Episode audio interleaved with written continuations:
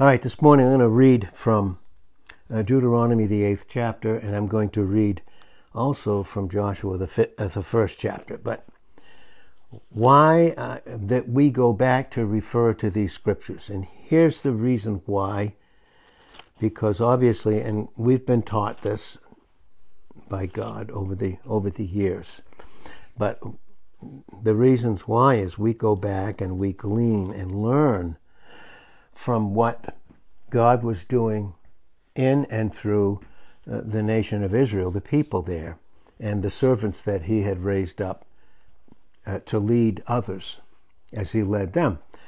And so we glean from them. This is why we do this. Now, this is Romans 15, verse 4. It says, For whatsoever things were written aforetime, which is what we're going to read from Deuteronomy and Joshua, were written for our learning. Isn't that interesting? See? That's why it says in 2 Timothy 3 and verse 16 that all scripture is, give, is given by God, is God breathed inspiration, and is profitable, it says there, for doctrine, for reproof, and on and on it goes. So we know that all scripture, it says, all scripture is given.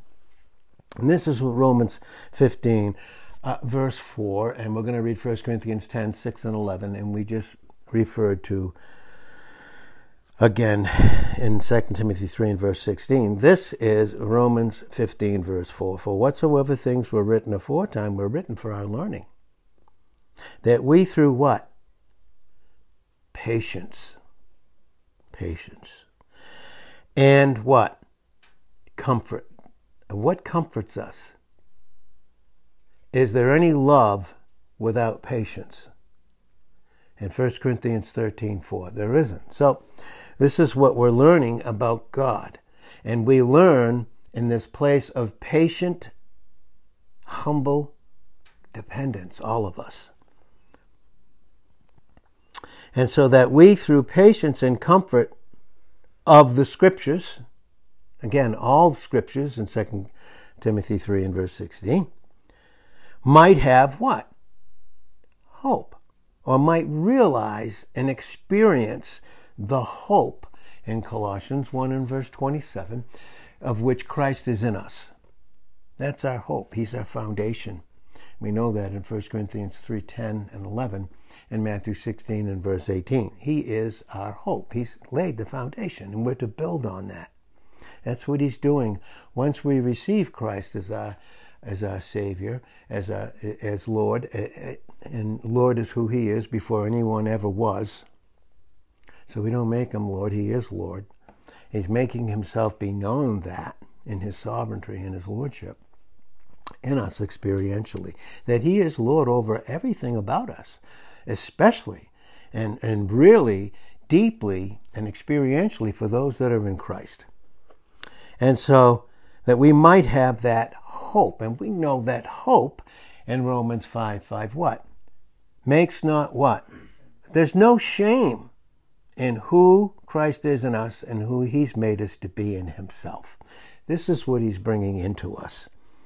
So now it says in verse 5 Now the God of patience, notice that God, and God is love in 1 John 4 8 and 16.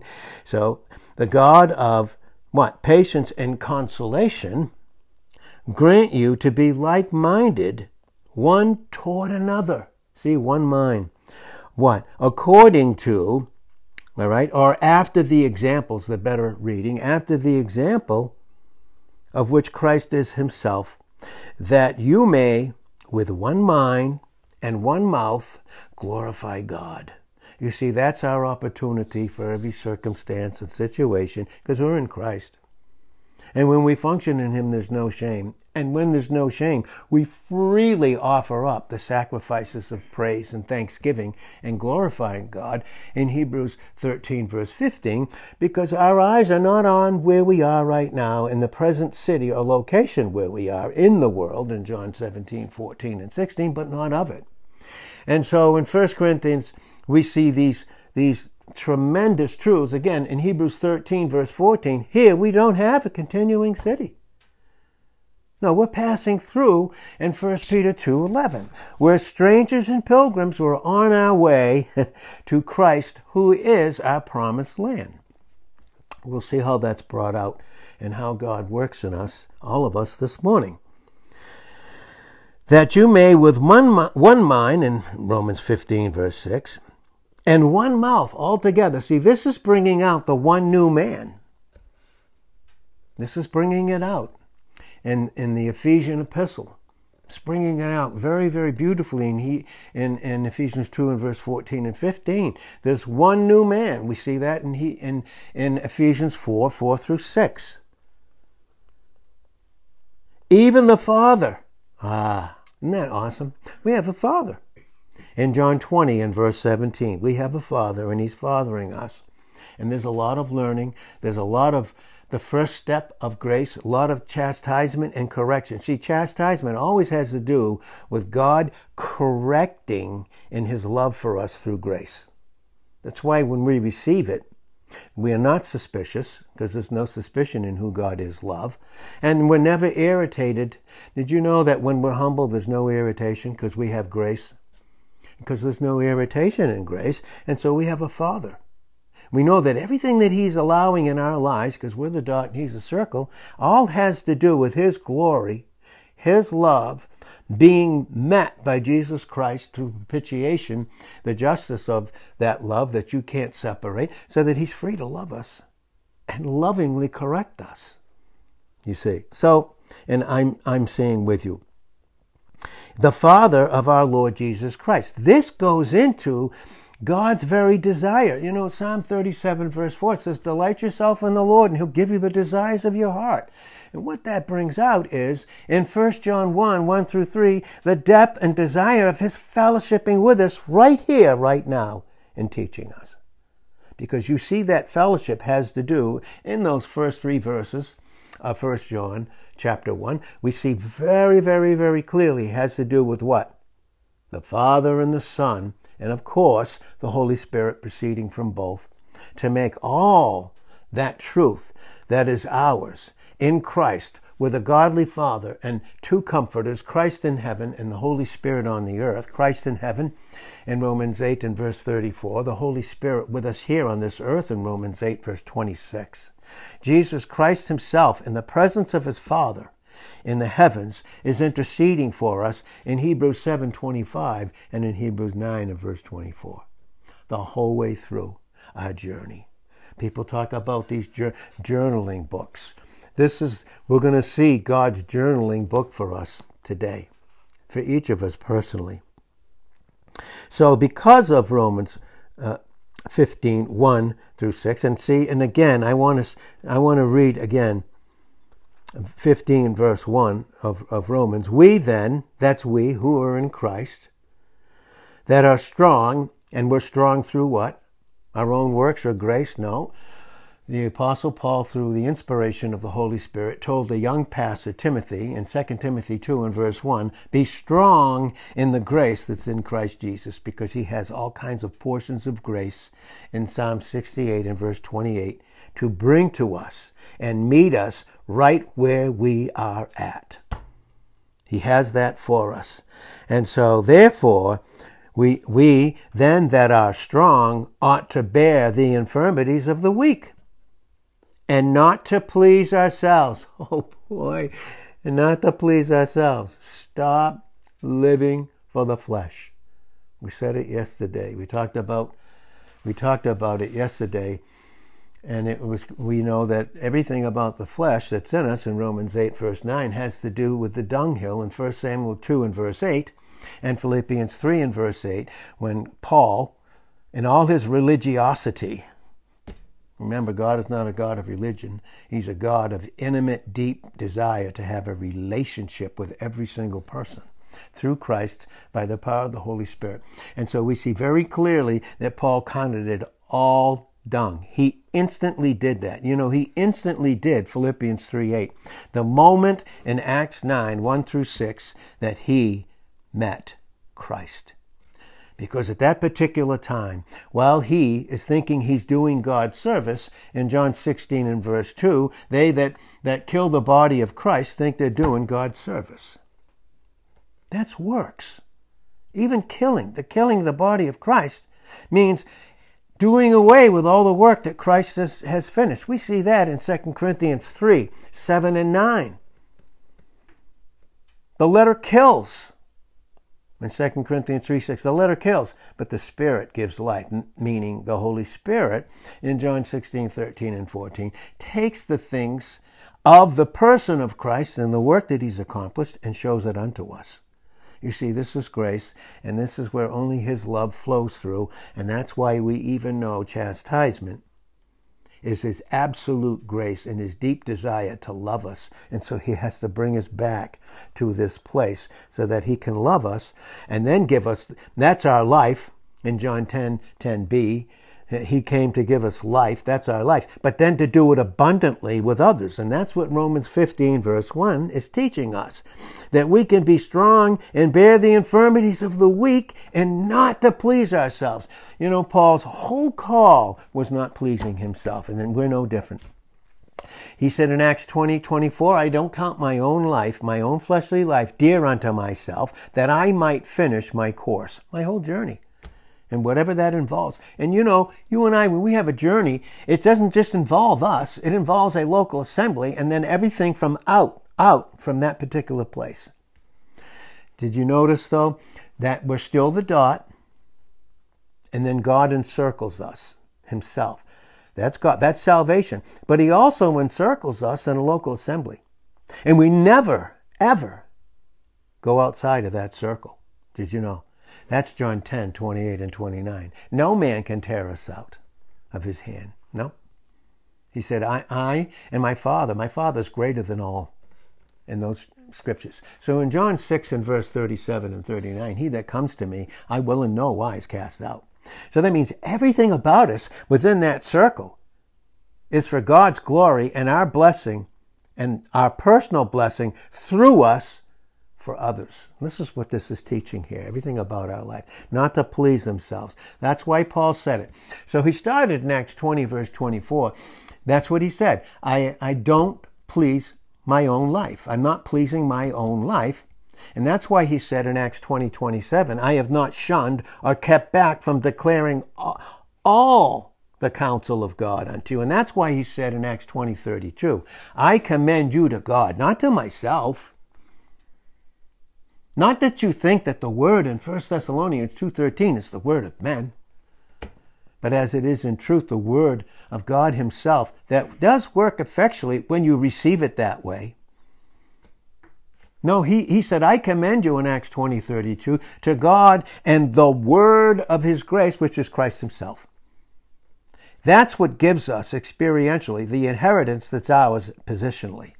And we're learning about that all the way through until in 1 Corinthians 13 12, we see him face to face. And then experience that love in 1 John 3 1 to 3 with a depth in Ephesians 3 and verse 19 that will pass completely everything about us.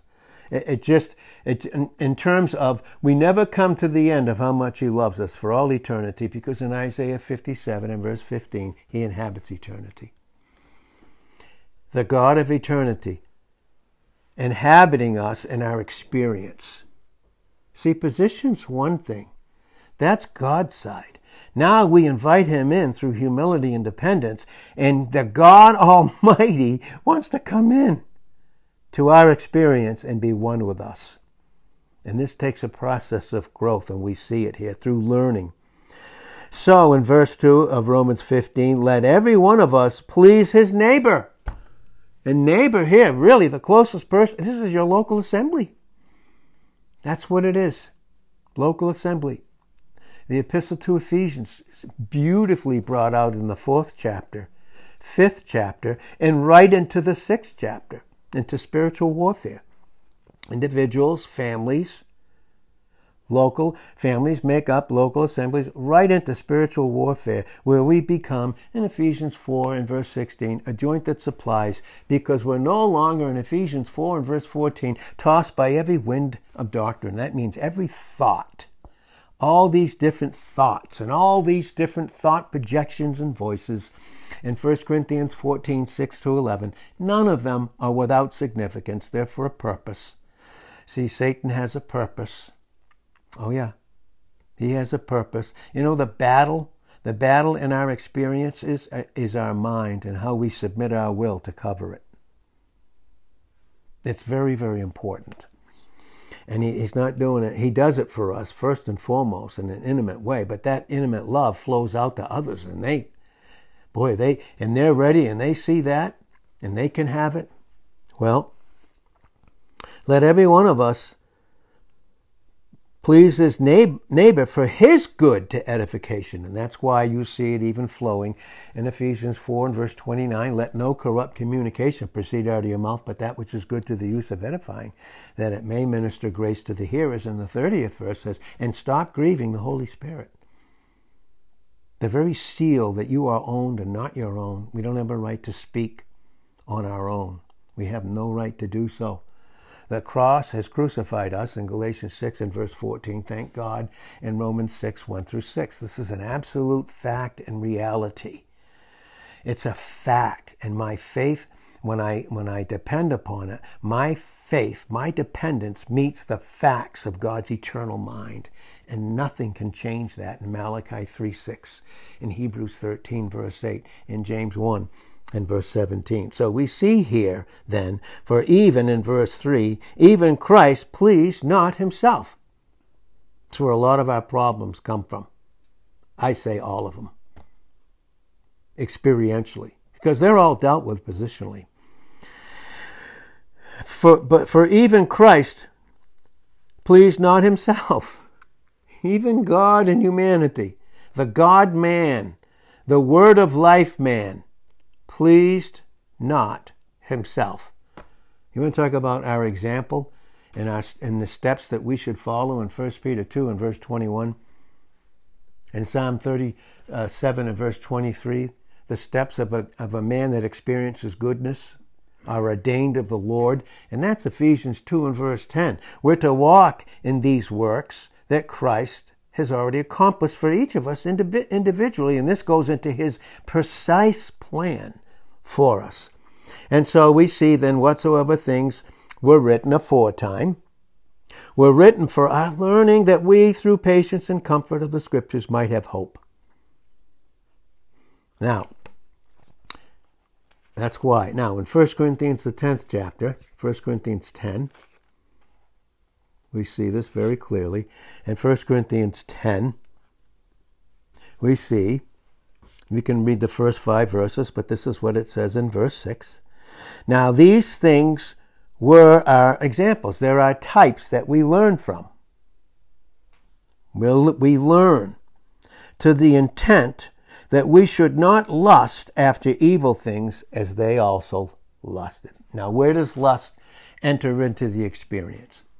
The flesh that's in us in Romans 8 9, but that we're not of, but it enters in the lust. And then we see how that works. Those lusts that the enemy brings in the attachments to those lusts, and those attachments attach themselves to that lust pattern to give us a temporary what a temporary relief from the trials that we're going through.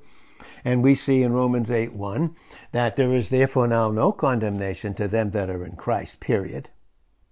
Because we know that the law of the Spirit of life in Christ Jesus has set us free from the law of sin and death, in Romans 8, verse 2, because we know, we know very clearly, for what the flesh, what the law could not do, the flesh could not do because of the law, what did it do? God sending his own Son in impeccable humanity did it all for us. And now Romans 8 4 brings out the experience. It's either Christ and learning through patience Patience, yeah, that's right. Every single moment, every single day, every time we get up, yeah, everything is brand new as far as God's concerned. because we are new. Are we old in God's sight in 2 Corinthians 5 16 and 17? Does he deal with anything about the old? Not only in terms of getting it out of our experience through loving chastisement and through in, in, in Jeremiah 2 verse 19 through our own backslidings. Fact of the matter is, he treats us in the new. In 2 Corinthians 5:17. That's how he sees us, that's how he treats us. Because his son in John 19 verse 30 has finished the work.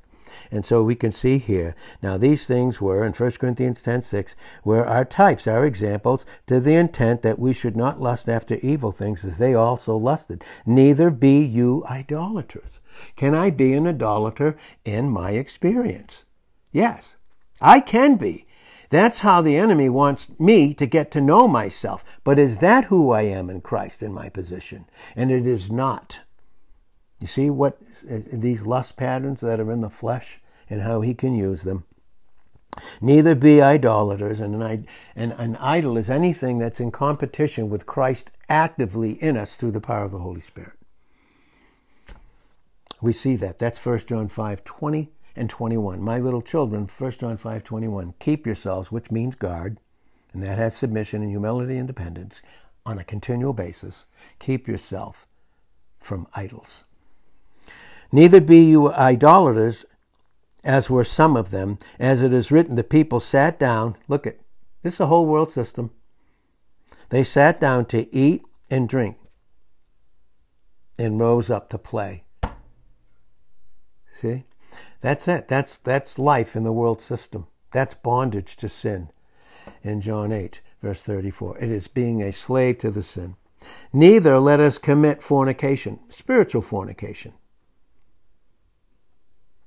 as some of them committed, and fell in one day 23,000. Neither let us tempt Christ, as some of them also tempted and were destroyed of the serpents. Now, for us, this is what the enemy does. He's a serpent in Genesis 3 and verse 1, and 2 Corinthians 11 and verse 3. He's the serpent, and he still bites. He still bites. He still goes after those lust patterns to actuate them and then give us that attachment. And that attachment attaches itself to that lust pattern. And at times that can be a stronghold. There's certain sins that we may have functioned in for quite a while, and it takes God a while experientially to deal with the experience, with the truth against the lie in John 8, verse 44. So, here we see very clearly that's what they did. They, they eat, to eat, to drink, and we see it, and rose up to play and not commit fornication and not tempt Christ. Tempting him like it's not enough, God. Your plan is not enough. This situation, this circumstance, this thing, that thing, this thing, it's not enough because all that we would be doing is going right back to the garden again through the flesh, fallen nature, and blaming God. And of course, and, and, and his love for us and our love returned to Him through obedience, we would never really want to do that. Now, neither murmur. You see, either through the submission of our wills in Philippians 2:12 and 13 work out your own salvation with a reverence and trembling for it is God which works in you both to will and to do of his good pleasure and when that's an experiential reality and that's growth too in 2 Peter 3 and 18. We will do all things without murmuring in 2.14 of Philippians. And murmuring is starts in a thought life. And we start talking to ourselves based upon these projection thoughts from, from the enemy, these reasonings, these imaginings, these imaginations that become idols in our mind in 2 Corinthians 10 and verse 5. That's what they become. And so we need to cast them down in 2 Corinthians 10.5. For the weapons of our warfare are not carnal. Those are not human thoughts. You may think they are, and the enemy wants to convince. But no man is master of himself in Matthew 6 and verse 24. You will either serve or worship one, or serve and worship the other. This is true for all of us. They were destroyed of the destroyer. We know in John 10 10a, the thief comes to what? Now, can he change our position? I'm going to make this clear. He cannot in 1 John 5, 18b. The wicked one touches us not. That's positional truth. That's positioned in who we are in Christ. That's how God sees us in Christ. That's how He treats us. But here, the enemy comes to steal, kill, and destroy. Of the believer, what? Their experience.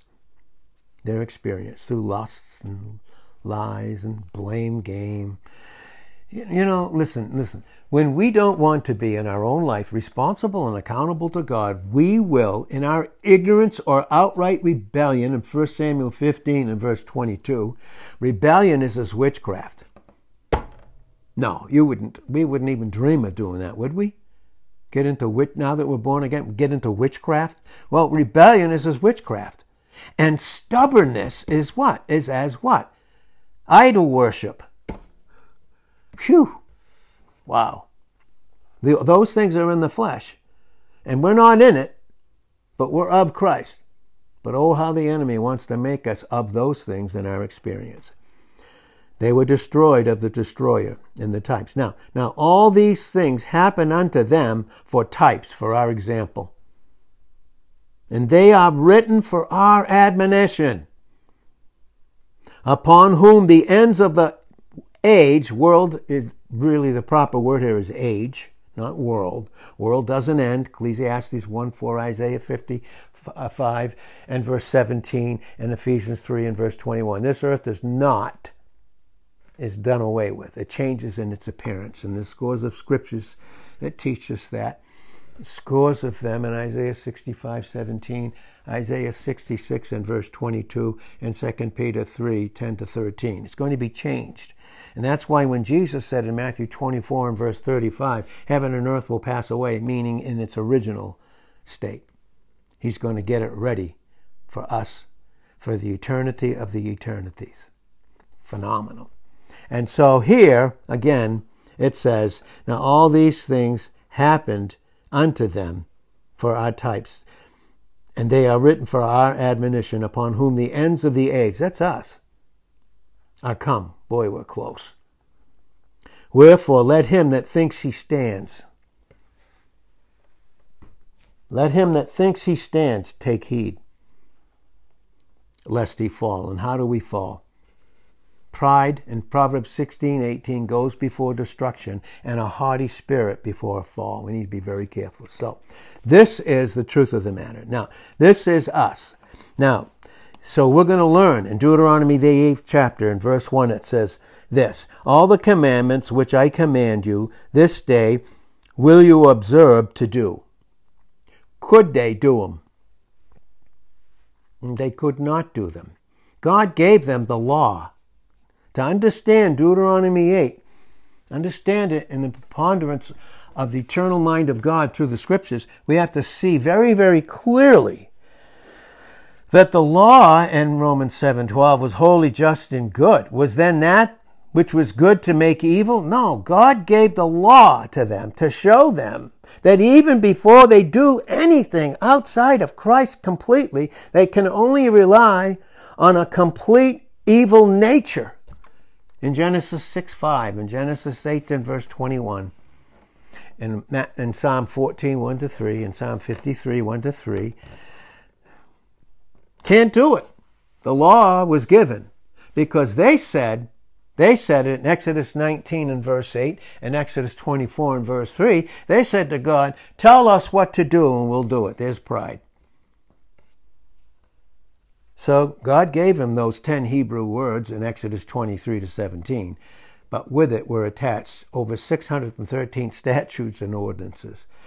You know, if you offend in one point in James 2:10, you're guilty of all. You break the whole thing. Thank God in James 2:13 for his mercy.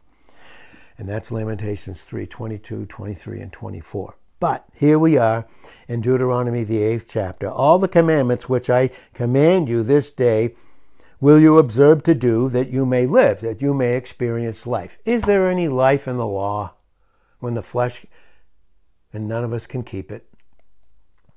And multiply, and multiply. And go in and possess the land. The land here in the type in 2 Corinthians 1.20 is all the promises of God that have to do with his nature, character, and essence in his person and all the work that he's accomplished. They're all ours in Christ. And we enter into the promised land. Remember, we said the other day they entered in to the promised land. And once they did, that's when all their battles and all hell would break loose. And that's bringing out all the truth in the first five chapters of Ephesians. Now, when you get into these, the depth of these truths, these positional truths, these growth truths, that's when the enemy really comes in because you're in the promised land and he doesn't want you to experience. He doesn't want me to experience it. And there's where Ephesians 6, 10 to 18, the spiritual warfare comes in. 2 Corinthians 10:4 Weapons of our warfare are not carnal but they're mighty through God to what? Pulling down of strongholds, thoughts established in us over a multitude of years where they become where they become hardened and we function in a certain way in a certain lifestyle which doesn't have to do with who we are in Christ. Go in and possess the land which the Lord swore unto you, unto your fathers. And you will remember all the way which the Lord your God led you these 40 years in the wilderness, the world. To what? Look at what it says. To humble you. James 4 6, 1 Peter 5 and verse 6. To humble you. Now, this is what he's doing with us experientially. We're positioned in him already. Now he's got to bring it into our experience. Why am I here, God? What am I all about? Why am I doing this? This doesn't make any sense. Bop, bop, bop, bop, bop. And this is the reason, and here it is that you will remember all the way which the Lord your God led you. How many of us led us ourselves here? Which the Lord God led you these 40 years to the wilderness to humble you and to prove to you, show to you, and to know what was in your heart was it the treasure that Christ is?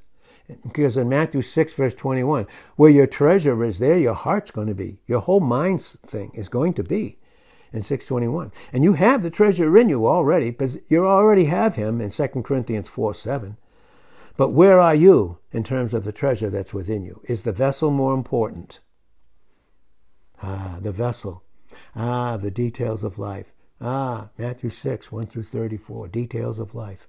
Well, Look, to prove what was in your heart, not to condemn you or to accuse you. Never. Never. Whether you would keep his commandments or not. For us, we know keep what he what is already ours in Christ through absolute humility and dependence. Now, verse 3. What are you going through right up to this present moment? In your circumstances and situations, and me with you, and all of us together and he humbled you and allowed you to hunger and fed you with manna, type of Christ coming down, truth through the word that Christ is coming down to us, that we can feed on it, which you knew not. Many things we don't know. We think we do. Hmm. But we don't in 1 Corinthians 8, 2 and 3. if any man thinks he knows anything, any man thinks he knows anything. He knows nothing yet as he ought to know.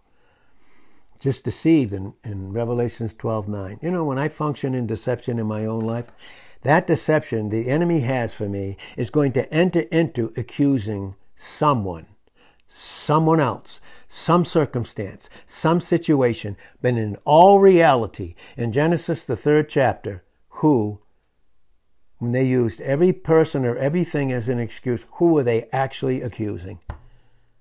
They were accusing God. I fed you with manna. And this is John 6 30 to 57. Christ is the manna. But you knew not, neither did your fathers know. No, he didn't. They didn't know it? No, they refused it. Hosea 4 6, it says, My people are destroyed. My people are destroyed for a lack of knowledge. It didn't mean they didn't have it. It's that when it came to them, they refused it.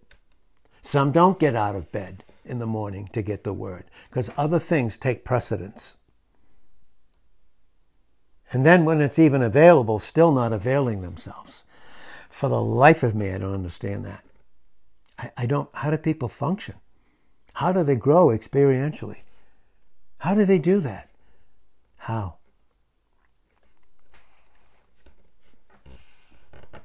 Well, He humbled you and allowed you to hunger and fed you with manna, which you didn't know, neither your fathers knew, that he might make you to know, oh boy, that man, what? Does not live by bread only. Whew. Again, Matthew 6, 1 through 34. All those things that get us upset. Does not live by bread only, but separated from that by every word. It's why I don't understand how people here miss the word so much when it's recorded. And they have every opportunity to do so. Every opportunity to do so. And maybe they need help and initiation of love. I'll leave that up to the conviction of the individuals uh, with God. But the fact of the matter is this to make you to know that man does not live by bread only, but by every word that proceeds out of the mouth of the Lord does man live, experience life. Your raiment wax not old. How we doing? You don't have any clothes. You got to worry about it. Neither did your foot swell. You had shoes. That's Deuteronomy 28 and 29. You can go through there and look at it. Your foot didn't swell these 40 years. You will also consider in your heart, when you treasure up, it's either Christ or, or yourself in lust patterns, that as a man chastens his son, see it? So the Lord, God, chastens, chastens you. Is he doing it just for our sakes? Yes, personally and intimately, yes.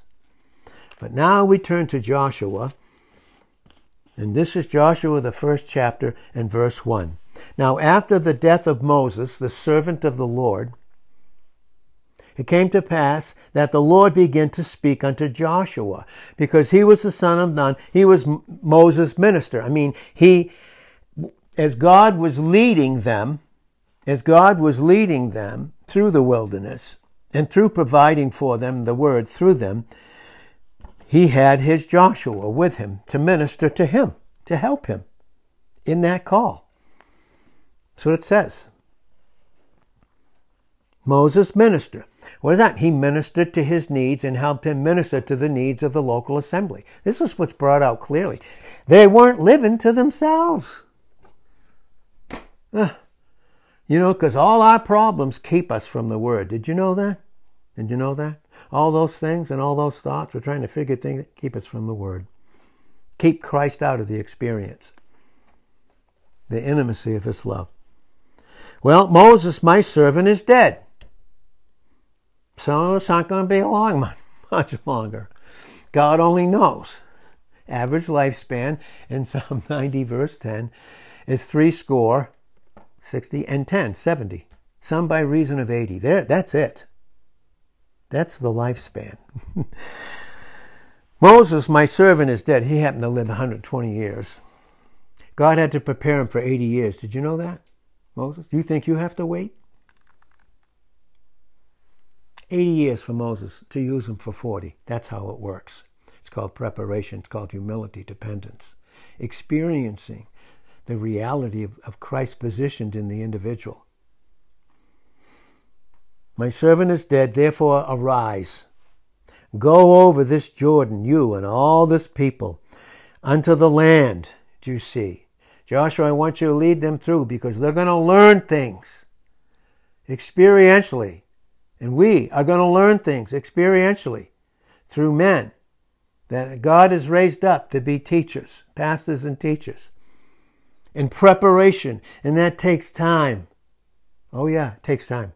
And God can redeem it, but it, in Ephesians 5, verse uh, 16, but, but it takes time. Growth takes time. No, no question about it. Which I give to them, even to the children of Israel. The land is, is experiencing for us right now in 2 Corinthians 1.20, all the promises of God in him are yea and amen. They're all ours, what he's accomplished in our experience. Now, verse 3, he said, Every place the sole of your foot will tread upon, that have I given you, as I said unto Moses. How much more for us? Are we the dot? Is God the circle? That's right. Is he leading us? Is he? Or is it the flesh? Is it reasonings, lies? He's leading us.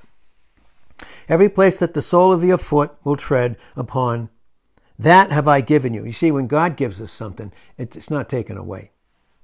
As I said unto Moses, now he's going to describe the land to them. Do you ever hear the descriptions of heaven? Get into the book of Revelations 21 and 22. 22. The descriptions of heaven. If you think this place is beautiful on the earth. And one day heaven and earth will become one. We know that based upon 1 Corinthians 15, 28 and Revelations 4 and verse 3. The circle rainbow, uniting heaven and earth as one. From the wilderness and this Lebanon, even unto the great river, the river Euphrates, all the land of the Hittites, and unto the great sea toward the going down of the sun, will be your coast from east to west, and there will not any man be able to stand before you all the days of your life. Meaning, if you follow God and you obey Him, no man can stop God from doing in you what He desires to do. No man. That's what it says. He gave me this promise in the 80s in Springfield, Massachusetts. I'm going through a very tremendous trial in, in my health and in a lot of other things back in the 80s. And he made it crystal clear to me. And this is true for all of us. There will not any man be able to stand before you all the days of your life. As I was with Moses, what? I will be with you. So I will be with you. I will not fail you, nor forsake you. Hebrews 13 5. Be strong, graced out, 2 Timothy 2 1, Ephesians 2 8, and of a good courage, good courage, not turning coward. You know, Luke 18 1, men should always pray and not turn coward and give up and lose their grip experientially. You lose your grip for yourself, it's going to have an effect on any, everyone else, especially those that are closest to you and to us. And that has to do with families and, and the local assemblies made up of families. Be strong and of a good courage, for unto this people will you divide for an inheritance the land. Boy, that starts in the home with husbands and wives and. That's where it starts. But you get your, your education and your learning in the local assembly. That's where you get it. Which I swore unto their fathers to give them. Only be you strong and very courageous. We're more than conquerors in Romans 8:37. God for us, who can be against us? In Romans 8:31. Look at those 13, 14 things that can't be against us. Famine, persecution. Look at it all. Can't be against us. Why? God for us, leading us.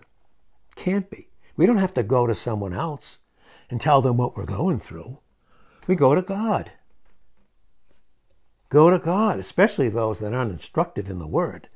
You should never, hmm, we give them all kinds of confusion. That should never be. Never.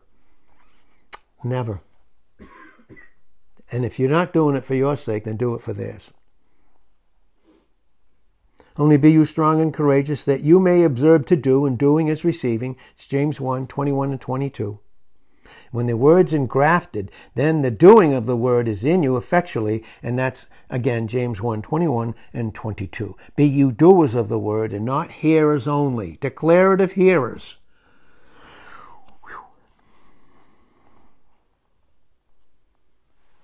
Turn, which turn not from it to the right hand uh, to the left. This is Isaiah 30. He's waiting to be gracious in 18. Isaiah 30, 21. Don't look to the left, don't look to the right, but you're going to hear a word behind you. Why is the word behind you? Because what is, it, what's it telling you to do? In Exodus 14, 15, go forward. The battle's the Lord's. Exodus 14, 14. You are to stand still, and I am to stand still and see the salvation of the Lord, Him working it out. And that's Exodus 14 and verse 13. As I go forward in leadership, so those around me go forward. When I don't, they don't. When I don't, they don't. Just make sure, please, that they get the counsel of the word. Make sure of that. Because if it was enough for you, do you think it should be for them? Are you able to digest it yourself and give it to them? Or should they come? Or should they listen? I want to make that very clear in love for those people this morning. Turn not from the left or the right, that you may prosper wherever you go, because you're more than a conqueror. God is for you, 831 Romans. More than a conqueror. 837. Never separated. God never separates himself from us. 34 and 35. Right to 39. Who can separate us from the love that God is in us through Christ by the power of the Holy Spirit? That you may do. See? See? That you may prosper. This book of the law, but up for us, the whole counsel of the scriptures in Acts 20, 27, should not depart out of your mouth, but you will meditate therein. When? Day and night. What fills our time between day and night? Hmm. Starts in the home. Starts there. That you should, yet you may observe through this meditation, too, by the way, in Psalm 16, verse 6 and 7, to get a good sleep Psalm 127, verse 2. According to all that is written therein, you'll, then you'll make your way prosperous, then you'll have good success, and others will see it. Now, verse 9 Have not I commanded you? Be strong, be graced out. John 1 16. Grace upon grace, he gives us. And a good courage. Be not afraid, neither be you dismayed or confused or, or, or that. No, what? For the Lord your God is what? Is with you wherever you go. Wherever you go. You know, this is what God wants to instill in us this morning as men and as women, but as men. And women get their portion from men through the scriptures. There's absolutely no question about that. And, and there, has been times, and, and I know this, and I can I can speak, and I believe I can speak freely. There was a time, even in Barbara's life, where Christ, she didn't get a lot of teaching, but Christ was her head, until He could lead her to a place where He could fill all the holes in her experience. You see, so He raises up men, godly, godly men, godly men, and He says to take courage because the Lord watches over us. He does watches over us. Proverbs 5 and verse 21. Jeremiah 16 and verse 17. Jeremiah 23 and verse 24. His eyes are in every place, beholding everything, the good and the evil. Psalm 90 verse 8. There's no secret held from him. That's brought out again in Psalm 90 verse 8 and Hebrews 4 and verse 13. Very, very clearly in the scriptures. Now, so what is our thought life? When no one else. We don't want anyone else to th- to see that, do we? Well, how about God? How important is that? Cast down these imaginations, these false reasonings, these lies.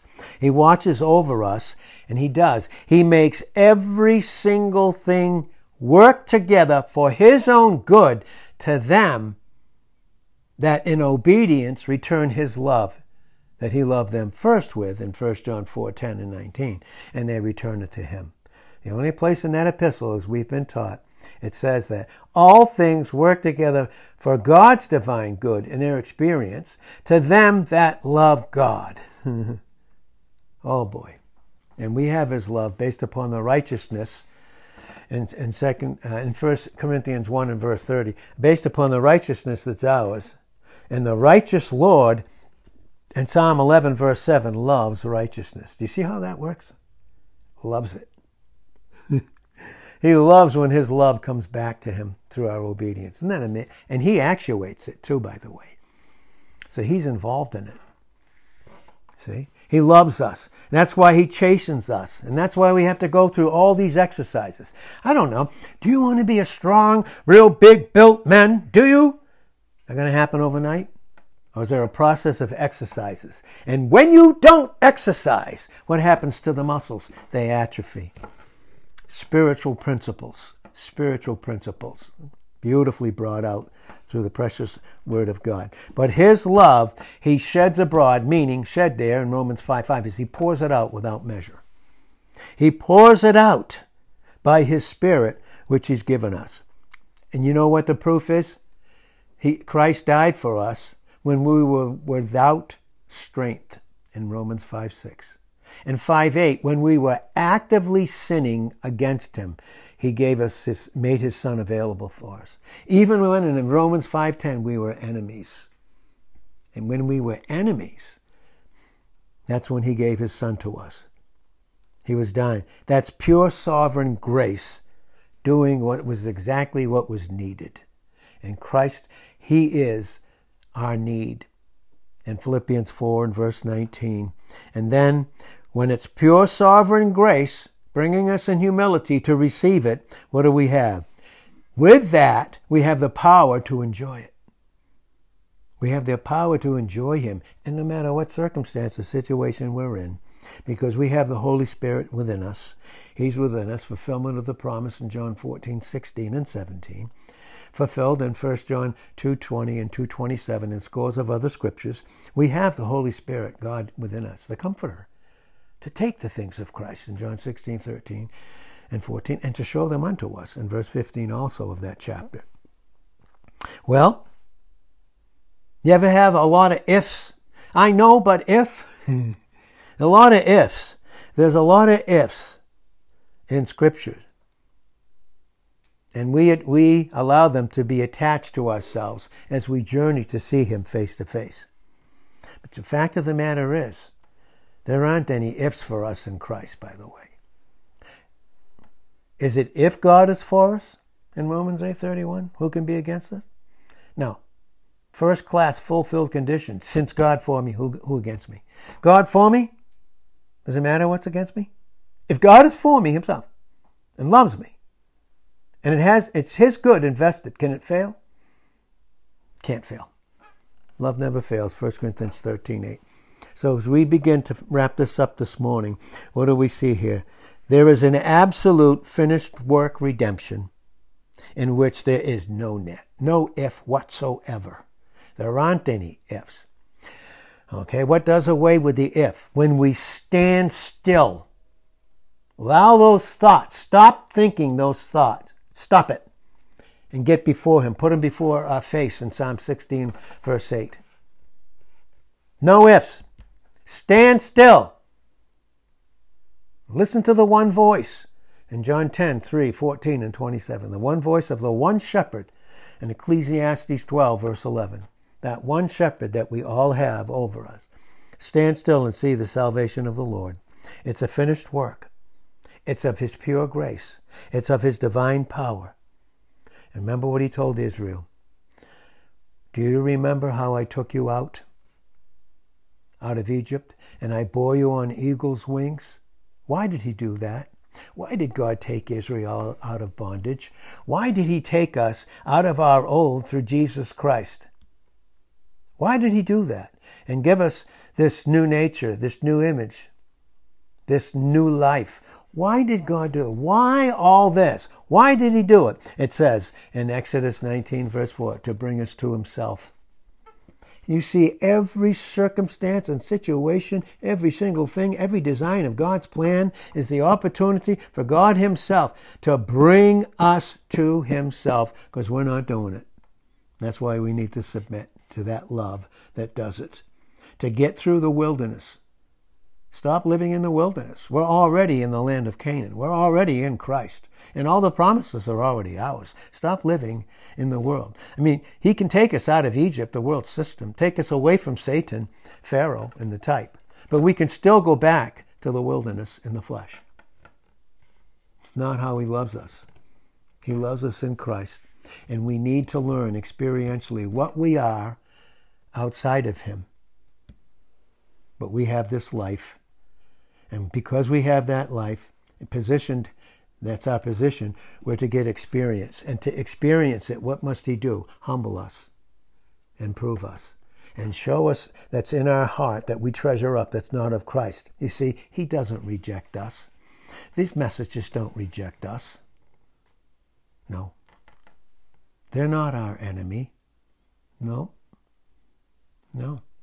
God only rejects in us what is not of his love for us. He never rejects us. He loves us deeply.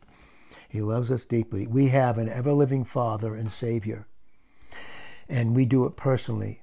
He's working out our salvation in us with a reverence and trembling. You'll see that again.